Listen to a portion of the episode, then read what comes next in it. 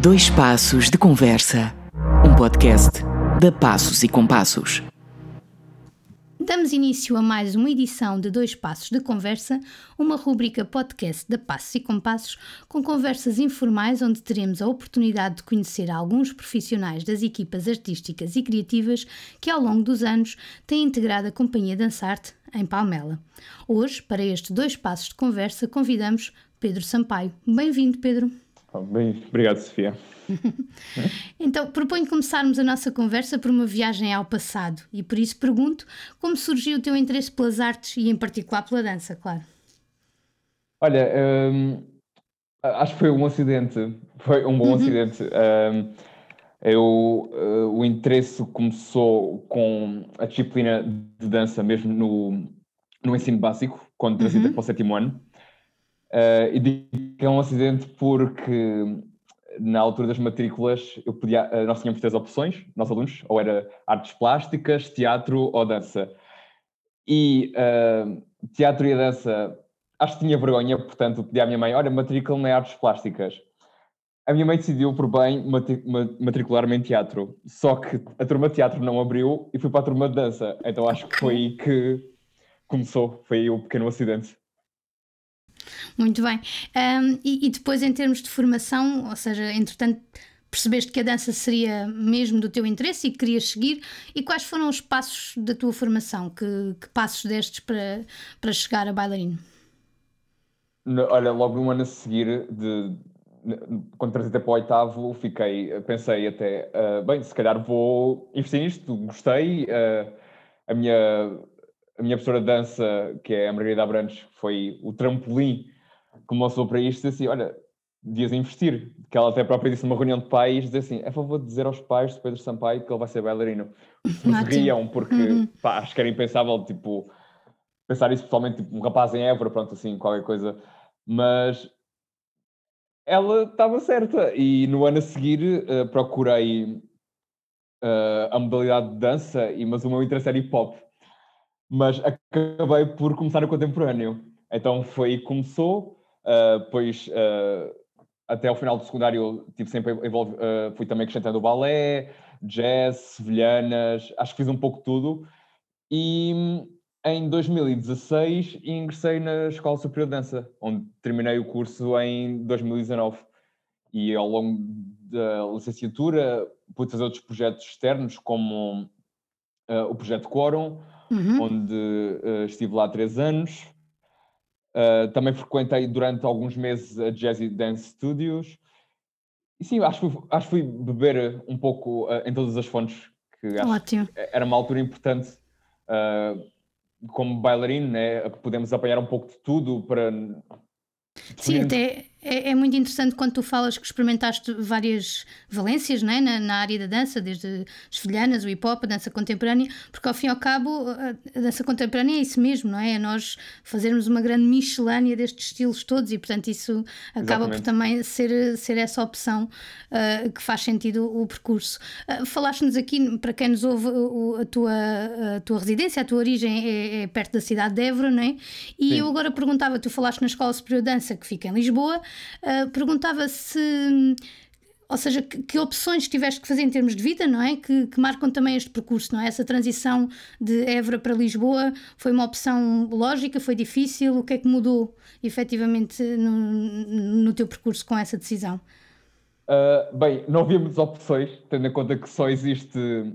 Acho que atualmente, acho já, já no curso da FMH, não sei se, se ainda está ou não, mas se for o caso, existem duas licenciaturas de dança em Portugal uh, e são as duas em Lisboa. Portanto, acho que a opção, se eu queria estudar dança, eu tinha que automaticamente ir para Lisboa. não, eu acho que a transição não foi muito difícil. Acho que acaba por ser um bocado clichê, aquele filme de Hollywood que vamos da, da pequena cidade para a cidade grande para poder concretizar o sonho. Uh, não, não, a decisão acho que não foi difícil porque eu acho que sempre, desde o oitavo ano, quando comecei a modalidade dança contemporânea, sempre disse eu quero estudar dança, portanto foi uma decisão bem pensada e acho também não, acho que era a altura de sair de casa, bater as asas, uh, criar, uh, ganhar maturidade para viver sozinho ou, ou, em casa partilhada com outros colegas, portanto Foi não, também um salto, foi... não é? Exato, que Sim. representa outras, outras outras opções, não é? E, e também outras realidades, claro. Sim, um, era uma decisão que tinha que ser feita e, e foi, acho que foi o melhor, sem dúvida. Claro, ótimo. Uh, e, e, em relação à tua formação, que já nos falaste aqui um bocadinho, um, guardas alguma experiência ou assim algum momento ou um espetáculo em particular uh, que tenha-te marcado ou, ou, um processo criativo? Eu sei que na Escola Superior de Dança vocês têm, têm várias disciplinas e têm também processos criativos. Falaste-nos também no Quorum Academy. Um, que momentos guardas de, dessas experiências? Eu acho que o momento mais marcante foi um, no final da licenciatura, em que eu e mais alguns colegas um, fomos eh, selecionados para fazer um, uma, um pequeno projeto, ou uma residência artística, digamos, nos estúdios Vitor Cordon, chamado o projeto que era um, Compositores e Coreógrafos, em que durante, o projeto durou uma semana, em que trabalhámos com três coreógrafos, a, Mar, a, Tunes, Miguel Ramalho e Elizabeth Magalhães, e com alguns compositores. E foi um projeto muito intenso, mas de uma forma positiva, porque foi uma semana muito trabalhosa, em que o projeto funcionava articular a dança com a música, então os compositores cria, compunham música na hora como os coreógrafos criavam para os intérpretes uh, na hora. Uh, sim, foi, foi bastante marcante. Eu acho que ganhámos uma grande bagagem nessa semana e foi, foi, foi muito emotivo o último dia. Lembro perfeitamente que acho que só depois do aquecimento estávamos todos a chorar e porque criou-se ali uma grande ligação. Uh, e eu acho que é, é importante criarmos uh, pontes entre as, diver as, diversas artes, porque conhecemos uh, músicos, os músicos conheceram bailarinos, como é que funcionava cada meio, podemos conhecer um pouco uh, uns dos outros. foi, foi um projeto bastante interessante, não só em termos para conhecimentos, de aprendermos algo, mas também de convivermos com os outros e criar ligações foi, foi bastante intenso e claro. foi muito bom. E, e esse processo uh, teve depois uma apresentação pública, é isso? Um espetáculo? Sim, no final uhum. da, da semana, sim. Ótimo, portanto, para além do terminar da licenciatura, foi também acumular esse, esse processo, essa experiência bastante diferente, não é? Isso foi, foi interessante, sim. Um, Falaste-nos aqui que tu terminaste a licenciatura em, em 2019, certo? Certo. Um, e, e, depois há aqui a questão de transitar da vida académica para o meio profissional, ainda que nós sabemos que é importante irmos sempre fazendo workshops e formações e por aí fora, mas há aqui um momento em que transitamos daquilo que achamos que seria a formação base, não é? Que, que terminamos e que no teu caso coincide com a licenciatura, um, para depois passarmos para aquilo que é a nossa, o nosso meio profissional, a, a parte de, de passarmos a trabalhar mesmo nesta área. Conta-nos um bocadinho como é que se confrontam aqui as expectativas e a realidade, ou seja, se foi exatamente como tu tinhas pensado, quais são as dificuldades, um, como é que foi esse processo? Olha, as expectativas, eu, eu acho que desde que ingressei na licenciatura baixei o mais possível, porque eu sei que, hum, de acordo com a minha personalidade, não ia lidar muito bem se falhasse, digamos, uh, depois da licenciatura. Portanto, baixei o máximo possível para, para quando terminasse estivesse aberto a tudo, tipo, nem que fosse o mínimo. Um, sim, eu acho que foi uma transição um, um pouco. Não sei se é complicado ou é diferente, porque. Uh, e comentei com alguns colegas meus, porque nós estávamos habituados a uma grande carga horária. E quando terminámos, é, é mais de, ok, então o que é que há para fazer hoje? um, Sim, fui tendo, uh, fui tendo algum, um, uns pequenos projetos. Uh, é, mal que terminei a licenciatura, eu, eu sempre procurei algo de, de, dança de palco, ou seja, uh, nada com, comercial, mas o que é certo, o, o, o, primeiro projeto que me apareceu foi comercial. foi um projeto chamado Divas, agora e sempre, que era um concerto encenado sobre as divas desde desde os anos 60, 60 70 até à atualidade. Uh, então era um projeto comercial, o contemporâneo era mais comercial, até fez um pouco de hip hop, portanto acho que deu para também alargar os horizontes e, e foi obrigado pela primeira vez a sair da minha zona de conforto. Uh, depois ainda fiz figuração com a Companhia Nacional Bailado, uh, através do meu coreógrafo do Projeto das Divas, que me convidou, olha, Pedro, estou à procura de pessoal, estás interessado? E olha, por que não? E foi, foi, a primeira vez que estive em palco com a CNB, mas não a dançar, era só figurante, mas foi interessante para poder conhecer o meio, como é que uh, a Companhia Nacional funciona, não é? Visto é a companhia de topo de Portugal, não é? Exatamente, é uma companhia grande, com uma estrutura grande e, e, e desafiante também, sim. E a seguir foi, uh, fui acolhido na Passos e Compassos. Uhum, exato, o que nos leva à próxima pergunta, que, que, tinha a ver com como é que iniciaste a colaboração com a, com a Passos e Compassos, com a Dançar. Então, uh, foi através de uma audição, não é? Uh, depois, quando começámos, foi Acho que foi finalmente senti-me em casa, porque acho que foi o que procurei, uh, por fim. Uh, era o que. Sim, era o que procurava, que era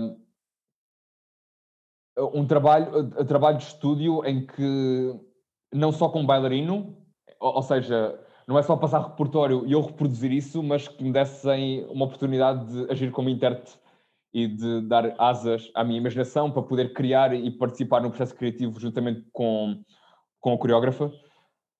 Uh, sim, acho que é mais ou menos isso. Exato, portanto, depois dessa audição, que, que até foi para, para um ciclo específico, porque nós estamos a trabalhar no ciclo Cirá, uh, e tu ias, ias, não, integraste, portanto, aqui um, um a meio caminho, vá, digamos assim, deste, deste ciclo. Um, como é que foi? Uh, já nos falaste um bocadinho do processo, não é? Que te sentiste em casa, isso, isso é muito bom de ouvir, uh, mas em termos de, de estrutura, uh, como foi integrar uma, uma estrutura que também já, já ela própria há pessoas que trabalham há muitos anos e com alguma cumplicidade? tu dizes que te sentiste em casa, tem a ver com a forma como foste acolhido ou, ou com o processo em si? Hum, tem também a ver com isso que tu dizes, que é o não ser só um projeto de repertório, certo? E, uhum. e portanto ser construído para ti. Mas explica-nos isso um pouco mais para quem nos está a ouvir, uh, que, que, não eu, obviamente, porque percebo o que tu queres dizer, mas Sim. para quem nos ouve, um, como é que é isso? Como é que é integrar um trabalho de companhia que, que aposta muito também na, na improvisação e na personalidade de cada um de vocês? Sim, por acaso, um, como tu disseste, já há pessoas que estão lá há anos, não é? Uh, há pessoas que estão há mais de 10 anos na, na Dançarte, mas não, nunca me senti de todo excluído. Eu, eu acho que desde o momento em que entrei pela porta do teatro fui bem acolhido. Uh, até uma pequena praxe, para quem não sabe. Sou suspeita. Uh, sim. Não, mas foi, foi, super divertido, acho que foi assim um momento acolhedor.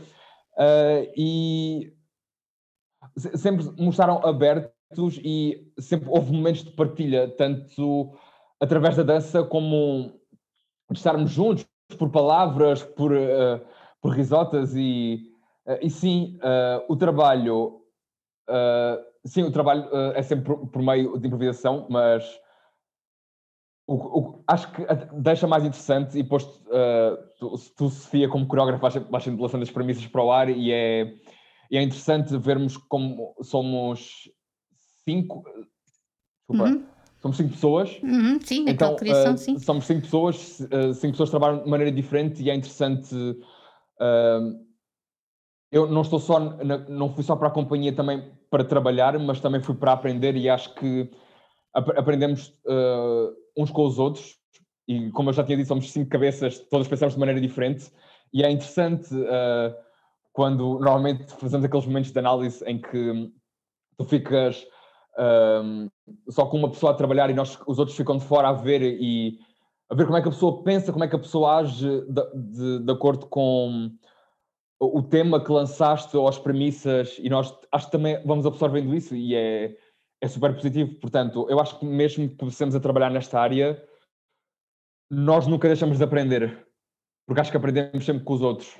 Claro, claro que sim, concordo plenamente. Um, a criação que, que, referíamos que ias integrar, portanto, era o. Era, não é? não sei bem como é que é dizer isto, mas sim, é o, portanto, o quinto buquê, que é o Destempo Vertical, que pertence ao ciclo Cirá, uh, que tinha estreia uh, marcada para abril de 2020, que entretanto adiámos para abril de 2021 e agora está novamente adiada e não vamos estar a amassar as pessoas com as razões que toda a gente conhece. Pois. Vamos esperar por melhores dias para voltarmos ao estúdio e podermos terminar esta peça e levar a cena este espetáculo, mas entretanto, em outubro do ano passado, em 2020, nós criámos um espetáculo, o Cirá a Sol, uh, criado especificamente e a pensar nos dias que vivemos uh, hoje, uh, portanto, com peças a solo, e foi também criado um, um solo para ti. Conta-nos um Sim. bocadinho como é que foi essa experiência, levar à cena uma peça nova e, e um solo. Olha, a experiência foi muito, muito, muito positiva, porque foi a primeira vez que levei um solo uh, através vá, de, de, uma organização, de uma entidade. Uh, e. Um,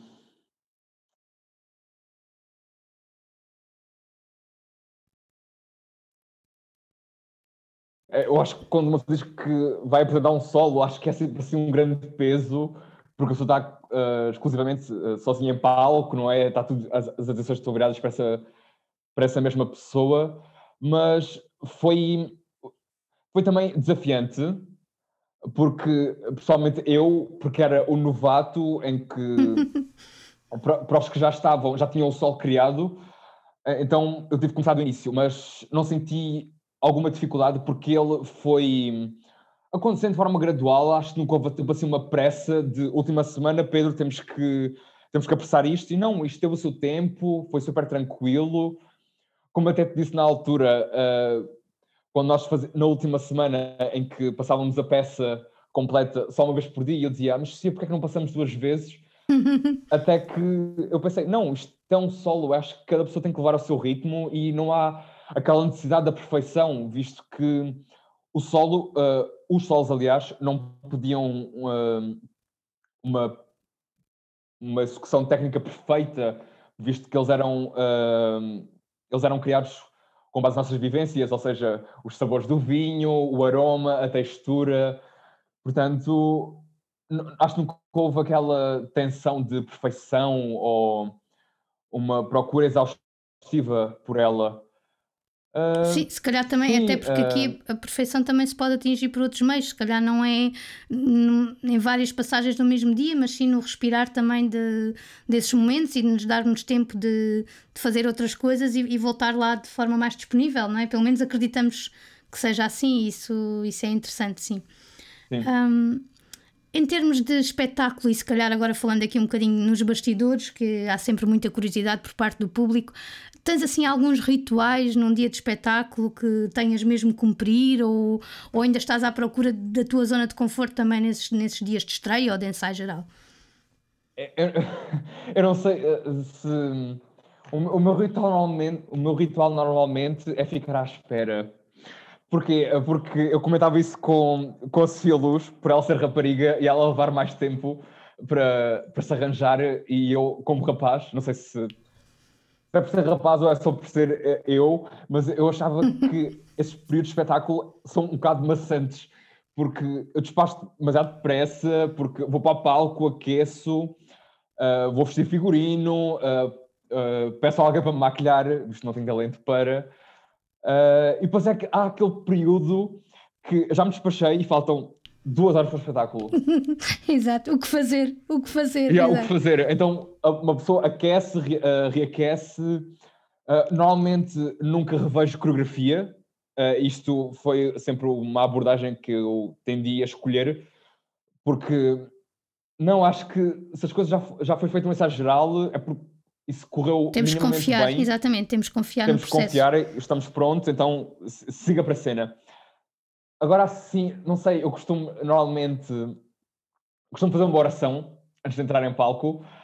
Uh, normalmente quando é, uh, acho que acontece sempre quando é estreia, porque é aquela pressão de ok, tem que correr bem porque é a estreia da peça, não é? Uh, mas também fico nervoso se for se for família a ir ver, não é que a família vai com um, um, olho mais clínico, porque eu até tive colegas do meio que foram ver, mas não sei, nós temos aquela coisa de nos mostrar para a família. E, tipo, claro, claro. É o, peso, o peso de quem nos é próximo, não é? Sim, Exatamente. Sim, claro. Sim. sim, eu acho que ao fim e ao cabo não acaba por ser assim, não, não há assim uma grande rotina, é mais de aquele momento de espera maçante. Sim, claro, que também, também tens que sobrar depois ao longo do tempo, mas com certeza irás sim. encontrar mecanismos para isso, sim.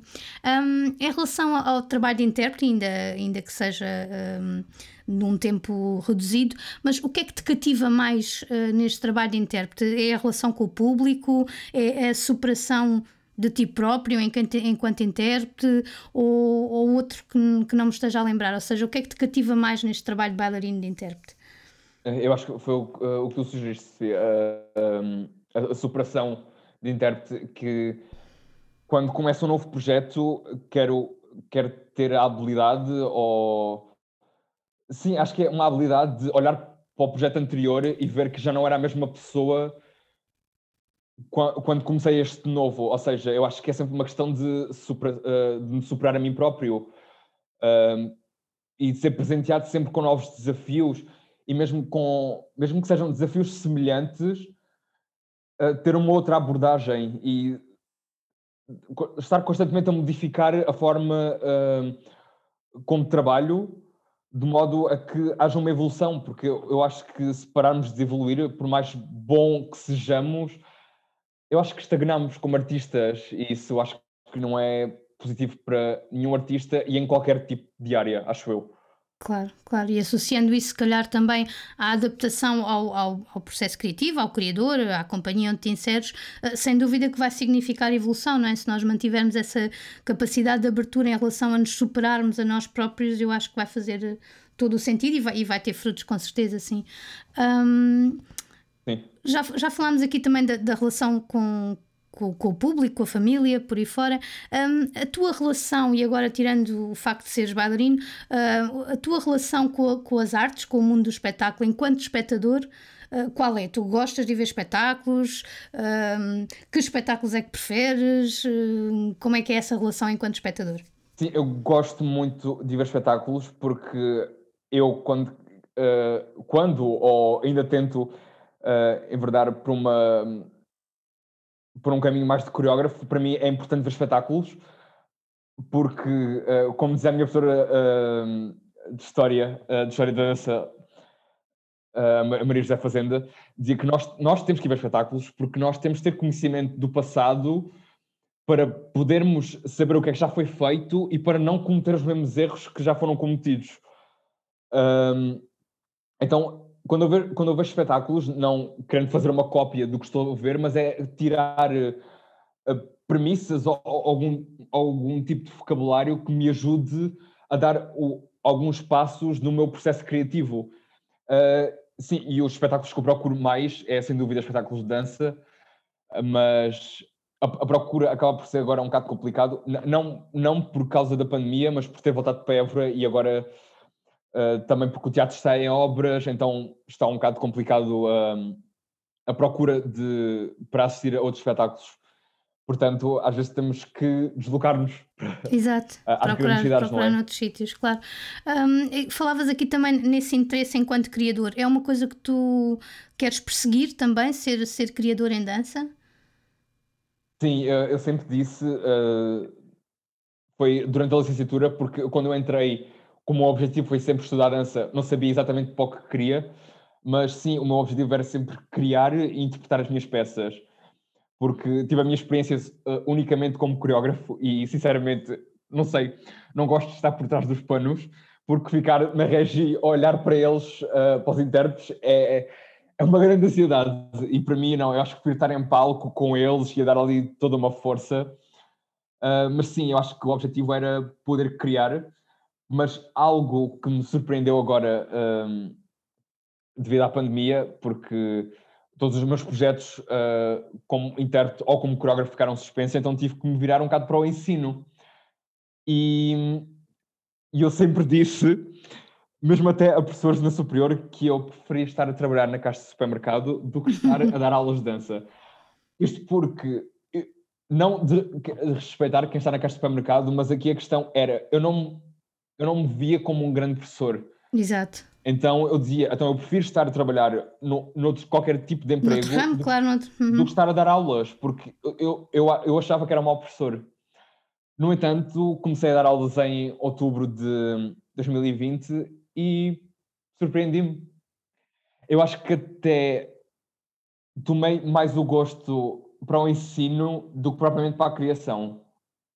Eu acho que como intérprete, eu acho que nunca, acho que nunca vou tirar esse do pedestal porque gosto de dançar, gosto de estar em palco, mas como já te disse, surpreendi-me uh, o facto de poder ensinar outras pessoas e é tanto uma aprendizagem para os alunos como para mim, porque nunca ensinei e, uh, portanto, é arranjar técnicas, métodos uh, para poder ensinar, transmitir o meu conhecimento a outras pessoas. Sim, portanto, sem, sem dúvida, que... muito interessante, claro. Sim, portanto, eu acho que baixei um bocado um, o sonho de ser coreógrafo e ele veio um pouco o, o ensino e dar aulas de dança. Sim, às vezes é mesmo isto, às vezes há, há, determinados momentos que alteram os nossos percursos e as nossas visões, e de certeza que isso vai Sim. acontecer também ao, ao, longo da vida, e isso é muito bom, e lá está, como há bocadinho falámos, estarmos abertos também para receber essa, essas diferenças, esse, esse chamariz de coisas diferentes, sim. sim. Um, Perguntava-te, enquanto intérprete, então, uh, tu tens assim. Um, objetivos a longo prazo ou alguma interpretação de sonho, alguma coisa que, que tivesse mesmo uh, esquecendo agora os tempos que vivemos e pensar que, que as coisas no futuro vão, vão ser melhores, com certeza. Um, claro. que, que, outros, que outros desejos é que tu tens em termos de intérprete? O que é que tu gostarias de fazer ainda no mundo da dança?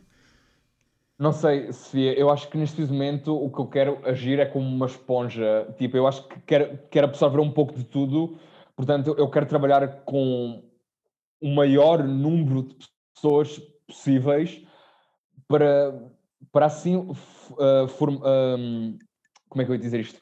Formar a minha linguagem, porque eu acho que, mesmo como coreógrafo, na altura em que pensava em seguir esse caminho, sentia às vezes um bocado de dificuldade em criar, porque me faltava alguma linguagem. Eu acho que nós precisamos de beber em várias fontes para podermos criar a nossa própria. Eu acho que ainda me falta um pouco isso, porque eu acho que apesar de ter trabalhado já com bastantes coreógrafos, eu acho que ainda não trabalhei com os suficientes. Eu acho que preciso de mais. Então acho que não tenho uma companhia de sonho, não tenho uma pessoa em que disse, oh meu Deus, eu quero trabalhar com esta pessoa. Simplesmente eu quero trabalhar com vários tipos de coreógrafos. Claro, e, e absorver todas essas experiências, essas Exatamente. ideias Claro, sim, como há bocadinho falavas em termos de, de, dos espetáculos, é um bocadinho a mesma coisa, para depois teres referências não é? e poderes criar eh, e criar a tua própria linguagem, porque sem dúvida nós uh, comunicamos assim, não é? Com, com, o somatório das nossas experiências e das nossas uh, memórias, sim.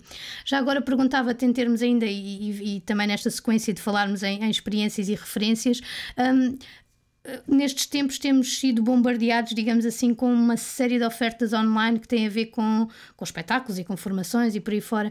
Um, sentes que isso tem sido uma ajuda para ti no teu percurso? Ou seja, vês também espetáculos online? O que é, que, é que chegaste à conclusão sobre isso? É, um, claro que sabemos que não é a mesma coisa, mas, mas tem sido também uma porta ou não? Eu percebo que agora o online, e também é uma coisa agora do futuro, não é? Uh, seja uma alternativa, mas eu sou um pouco arcaico nessa situação. Uh, eu vi talvez um ou dois espetáculos desde o início da pandemia online e não sou muito fã. Não é a mesma adrenalina. Uh, e, e, não, uh, lá está, e não, nem sequer é uma adrenalina enquanto bailarino ou intérprete, mas é uma adrenalina enquanto espectador e não, não é de todo. Falta, porque... Faltam os sentidos, não é? Falta as não, mas emoções. É que é mesmo, e... o, o, facto de eu estar a presenciar as luzes, os movimentos bailarinos, uh, uh, o som, não é a mesma coisa que estar uh, presente num teatro. E mesmo as, as aulas online tentei fazer umas poucas e não, não consegui, não consigo Claro, não há o, esta ligação, não é? Há sempre uma barreira. Este, os ecrãs são sem dúvida uma barreira. Aliás, aproveito para dizer que eu tenho também feito um esforço para assistir a, a espetáculos online. É mais fácil, por exemplo, para mim, assistir a um concerto, porque consigo abstrair-me da imagem e ouvir o concerto, do que, por exemplo, um espetáculo de dança. Ou seja, aquilo que já acontecia num teatro, que é sempre nós termos uma visão muito técnica, não é? enquanto bailarinos ou, ou, coreógrafos do espetáculo que estamos a ver, eu acho que na televisão, então, no, no ecrã, vá, digamos assim, ainda é maior, ou seja, não nos conseguimos realmente entregar ao espetáculo. Parece que esta barreira ainda fica, fica maior, não é? É difícil ver, mas é, é interessante também percebermos as nossas percepções sobre isto e se será possível realmente este caminho no futuro ou não. Sim, um... Não, isso é muito interessante porque eu acho que não é só uma barreira, mas acho que estás a alimentar tipo as artes a um quadrado, não é? Porque é, é, é o que é um ecrã. Exato. Então, se, se as artes são não sei, são o um mundo ou um universo sem barreiras, porque é, e eu acho que isso é, é a evolução das artes, é quebrar barreiras, porque é que nos temos que limitar a uma janelinha, não claro, é? Claro, claro. Sim, e perdemos a sensação, não é? Uh, o cheiro, uh, as outras pessoas, uh, a própria sonoridade que é específica de uma sala e que é diferente de um ecrã, de uma sala claro. ou de um espaço de rua, não é? tudo isso nós sabemos que tem sido uma luta e vejo que até particularmente para as pessoas que são do espetáculo, têm tido aqui mais dificuldade do que em aceitar este, este tipo de oferta. Assim. Não quer dizer que ela não seja válida, não é? Até porque mantém um bocadinho este, este bichinho e este interesse eh, pelas artes, mas não pode todo substituir aquilo que nós habitualmente fazemos, sim.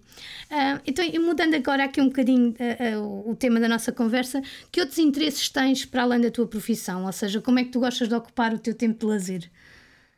Olha, Sofia, uh, no, antes, antes de ter um, ingressado na, na, na Passo e Compassos, porque aconteceu tudo ao mesmo tempo, uh, porque ainda estava à espera da vossa resposta, sabia se ia integrar com vocês o, o, ciclo do, o novo ciclo do CIRA, e uh, ingressei no curso de pastelaria em janeiro de 2020 porque apareceu-me assim numa publicidade do Instagram, como a pessoa vai fazendo scroll e, e é o que lhe aparece, e eu vi aquilo e na altura uh, uh, foi um período em que estava sem trabalho e eu digo assim, bem, eu tenho que tomar eh, alguma decisão, ou, ou trabalho, ou faço formação, alguma coisa. Então, uh, também quis experimentar, outra, foi, foi a primeira vez que experimentar algo fora da área da dança, ao fim de, eu tinha o quê, 22 anos na altura, desde os meus 12, 13 anos, portanto acho que foi bom.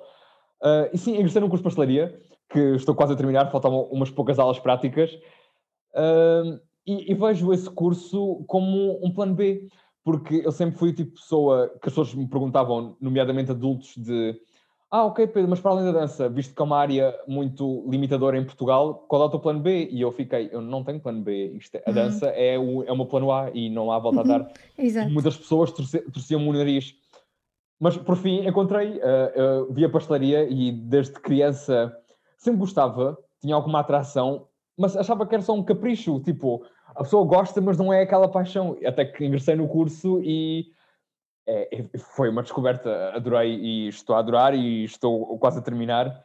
E pá, quem sabe um dia, uh, eu acho que agora tenho tanto a dança como a pastelaria em, plano, em planos de igualdade. Portanto, quem sabe, esperar, quem sabe, que é ou até cruzar as duas, podemos não nos estar a lembrar como, mas quem sabe até não, não sejam possíveis cruzar, exatamente. um, então encaminhamos agora para o fim da nossa conversa, mas antes eu gostaria de colocar uma pergunta importante e propor-te um jogo de palavras. Uh, primeira pergunta. Okay. Uh, então, tendo em conta o, o, momento que vivemos, o, o que é que tu percebeste que não queres mesmo abdicar e que é mesmo muito importante para tu seres feliz? Hum, ok. Mas assim, eu tempo uma pessoa pensar que uma pessoa é bombardeada com uma pergunta deste Nós tipo. somos seres pensantes. Exatamente, para pensarmos, exatamente.